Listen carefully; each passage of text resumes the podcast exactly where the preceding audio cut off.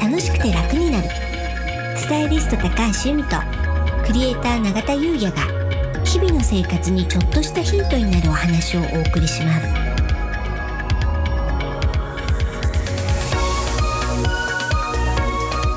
こんにちはクリエイターの永田優也ですこんにちはスタイリストの高橋由美です楽しくて楽になるはい本日のテーマはうんニュース断食風水となりますはいうんこれね、まあ、朝の時間っていうお話なんですけど、朝って成長発展の気を持つ木の時間帯なんですね。うんうん、あの木下と金水で、ははいい、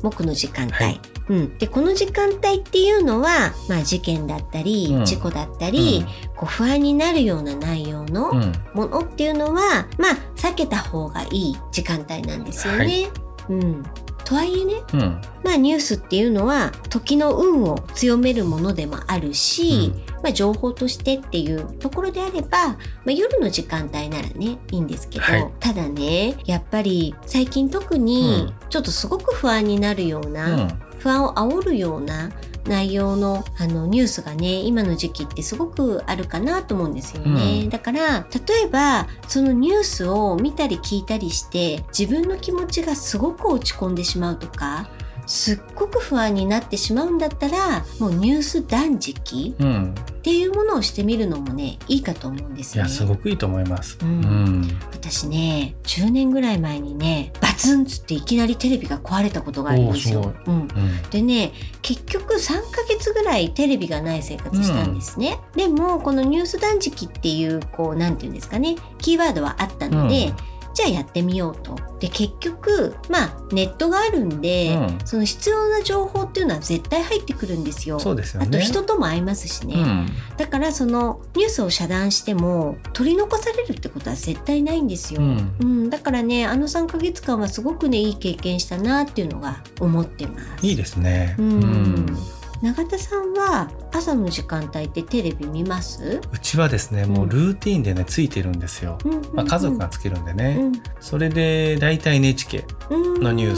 スをやっていて、うんだいたい朝ドラ見終わったらすうんぐ送んなきゃいけないので、うんあの家を出るといった、うんそんな感じですねう。んうん、うんなるほどですね。そうなんですだから他のね民放さんはねあんま見ないですね、うんうん、NHK さんがうんついてる感じですね、ううんんそうなんですはね。本当はね僕も音楽とかね、うんにしたいんですけどやっぱりどうしてもルーティーンでうんで時間とかねそうそれでね確天認気とかね。そう確認するっていう習慣がついてるので、うんまあ、実際ね時計があるから時間も大丈夫だし、うん天気もねネットで見れるんですけども、うんなんとなくね、うん習慣っていうのがあるのかななんて思いますね。うん、わかりますう。んうん本当はね悪しき習慣を断ち切るなんつってね、うんやめるのもいいかもしれないんですけど、うんまあ、一人暮らしだったらねやめてると思うんですけど、まあ、家族もいるんでうね、ん今はつけてますかね。そうですようんね。まあ、本当はねクラシック音楽なんかね聴けたら優雅な朝ですけど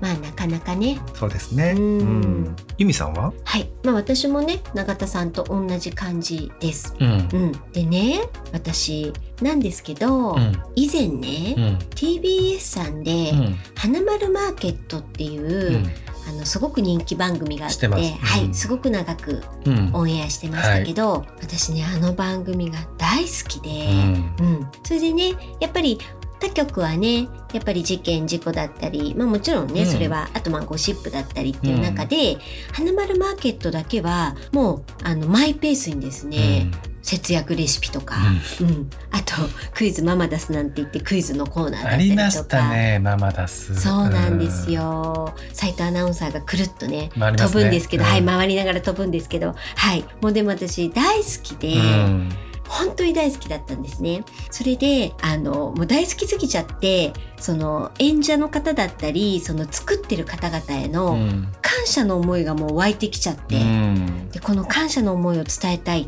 ていう思いがね、うんあって、まあ、メールでね、伝えればいいんですけど、まあなんかそういう思いがあったわけですよ。だね、ある時、私が担当している、あの、タレントの方が、う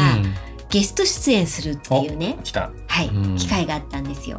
でね私その自分が担当してる方にも常々あの花丸愛を語っていたので、あのもうその方がねこれはぜひ伝えた方がいいとプロデューサーさんにって言ってくださって、で当日ねあのまあお打ち合わせがあるんですけどお打ち合わせが終わったタイミングで「いや実は」ってうちのねあのスタイリストさんが「花丸カフェが大好きすぎてお礼を言いたいって言ってる」っていうのをね伝えてくださったんですよ。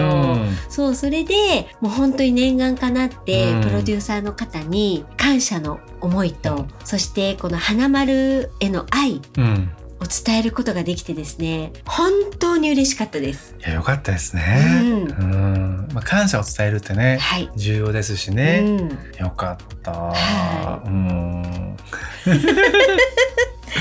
そうなんですね。そうなんですようんうんでね、はいその後も見続けてアナマルマーケットさんを。はいうんもう最終回の時は号泣でしたね。あ最終回ね、うんありましたね確かうにんまあ、でもね、まあ、現在もねそのなるべくこう明るくてあののほほんとのんびりしてるような番組を選んで見るようにはしてます。まあ、我々のね、はいこのポッドキャスターもね、うんどちらかというとそっちですからねそうなんですよ。そっか、私やっぱりね、のほほんとかね、気楽にみたいな、そういうのがね、好きみたいですね。そうなんですうねうんん。うちの番組もね、うん。これからもね、はいまあのほほんまあしっかりね伝えるとこは伝えつつ、うんあの楽しくね、はい。えーやっていきたいと思いますので、はいよろしくお願いいたしますお願いいたします。それでは本日は以上となりますはい。本日もお聞きいただきありがとうございました。よろしければ登録をして引き続きお聞きいただけたら嬉しいです。また、オンラインサロンの詳細を概要欄にまとめてありますので、ご興味ある方はお目通ししていただけたら嬉しいです。楽しくて楽になる。スタイリスト高橋由美とクレーター永田優也がお送りしました